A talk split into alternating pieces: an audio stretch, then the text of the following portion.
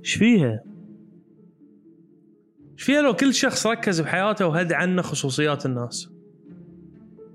إيش فيها لو خليت الناس تسوي اللي تحب بدون ما تحبطهم وتعطيهم من آرائك السلبية السيئة اللي تمنعهم من تحقيق أحلامهم؟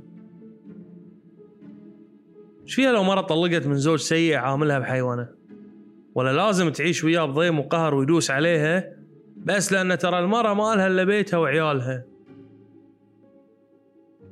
إيش فيها لو جربنا نعيش حياتنا اليومية ونهتم باللي نقدر نغيره بس؟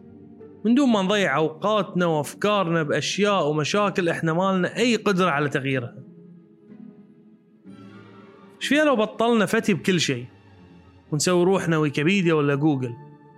ونقول عن الشيء اللي ما نعرفه؟ ترى ما نعرفه. ونسأل أهل الاختصاص. إيش فيها لو بطلنا كذب؟ بس عشان نطلع أنفسنا أحسن ناس. ليش ما نواجه الناس بحقيقتنا؟ ونخليها هي تقبلنا أو ما تقبلنا بس نتم إحنا. إيش فيها لو تزوجت اللي تحبها؟ بدل ما تكلمها سنين وتالي تهدها وتروح تتزوج من أهلك. بحجة إن البنية لو كانت زينة كان ما كلمتني ومثل ما كلمتني راح تكلم غيري.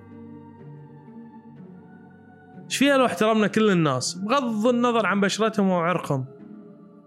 ترى الهندي مو غبي. والأسود مو راعي طيران. ومو كل الاسيويين يشتغلون في ماكدونالدز. الناس متفاوتين بغض النظر عن أشكالهم وعرقهم.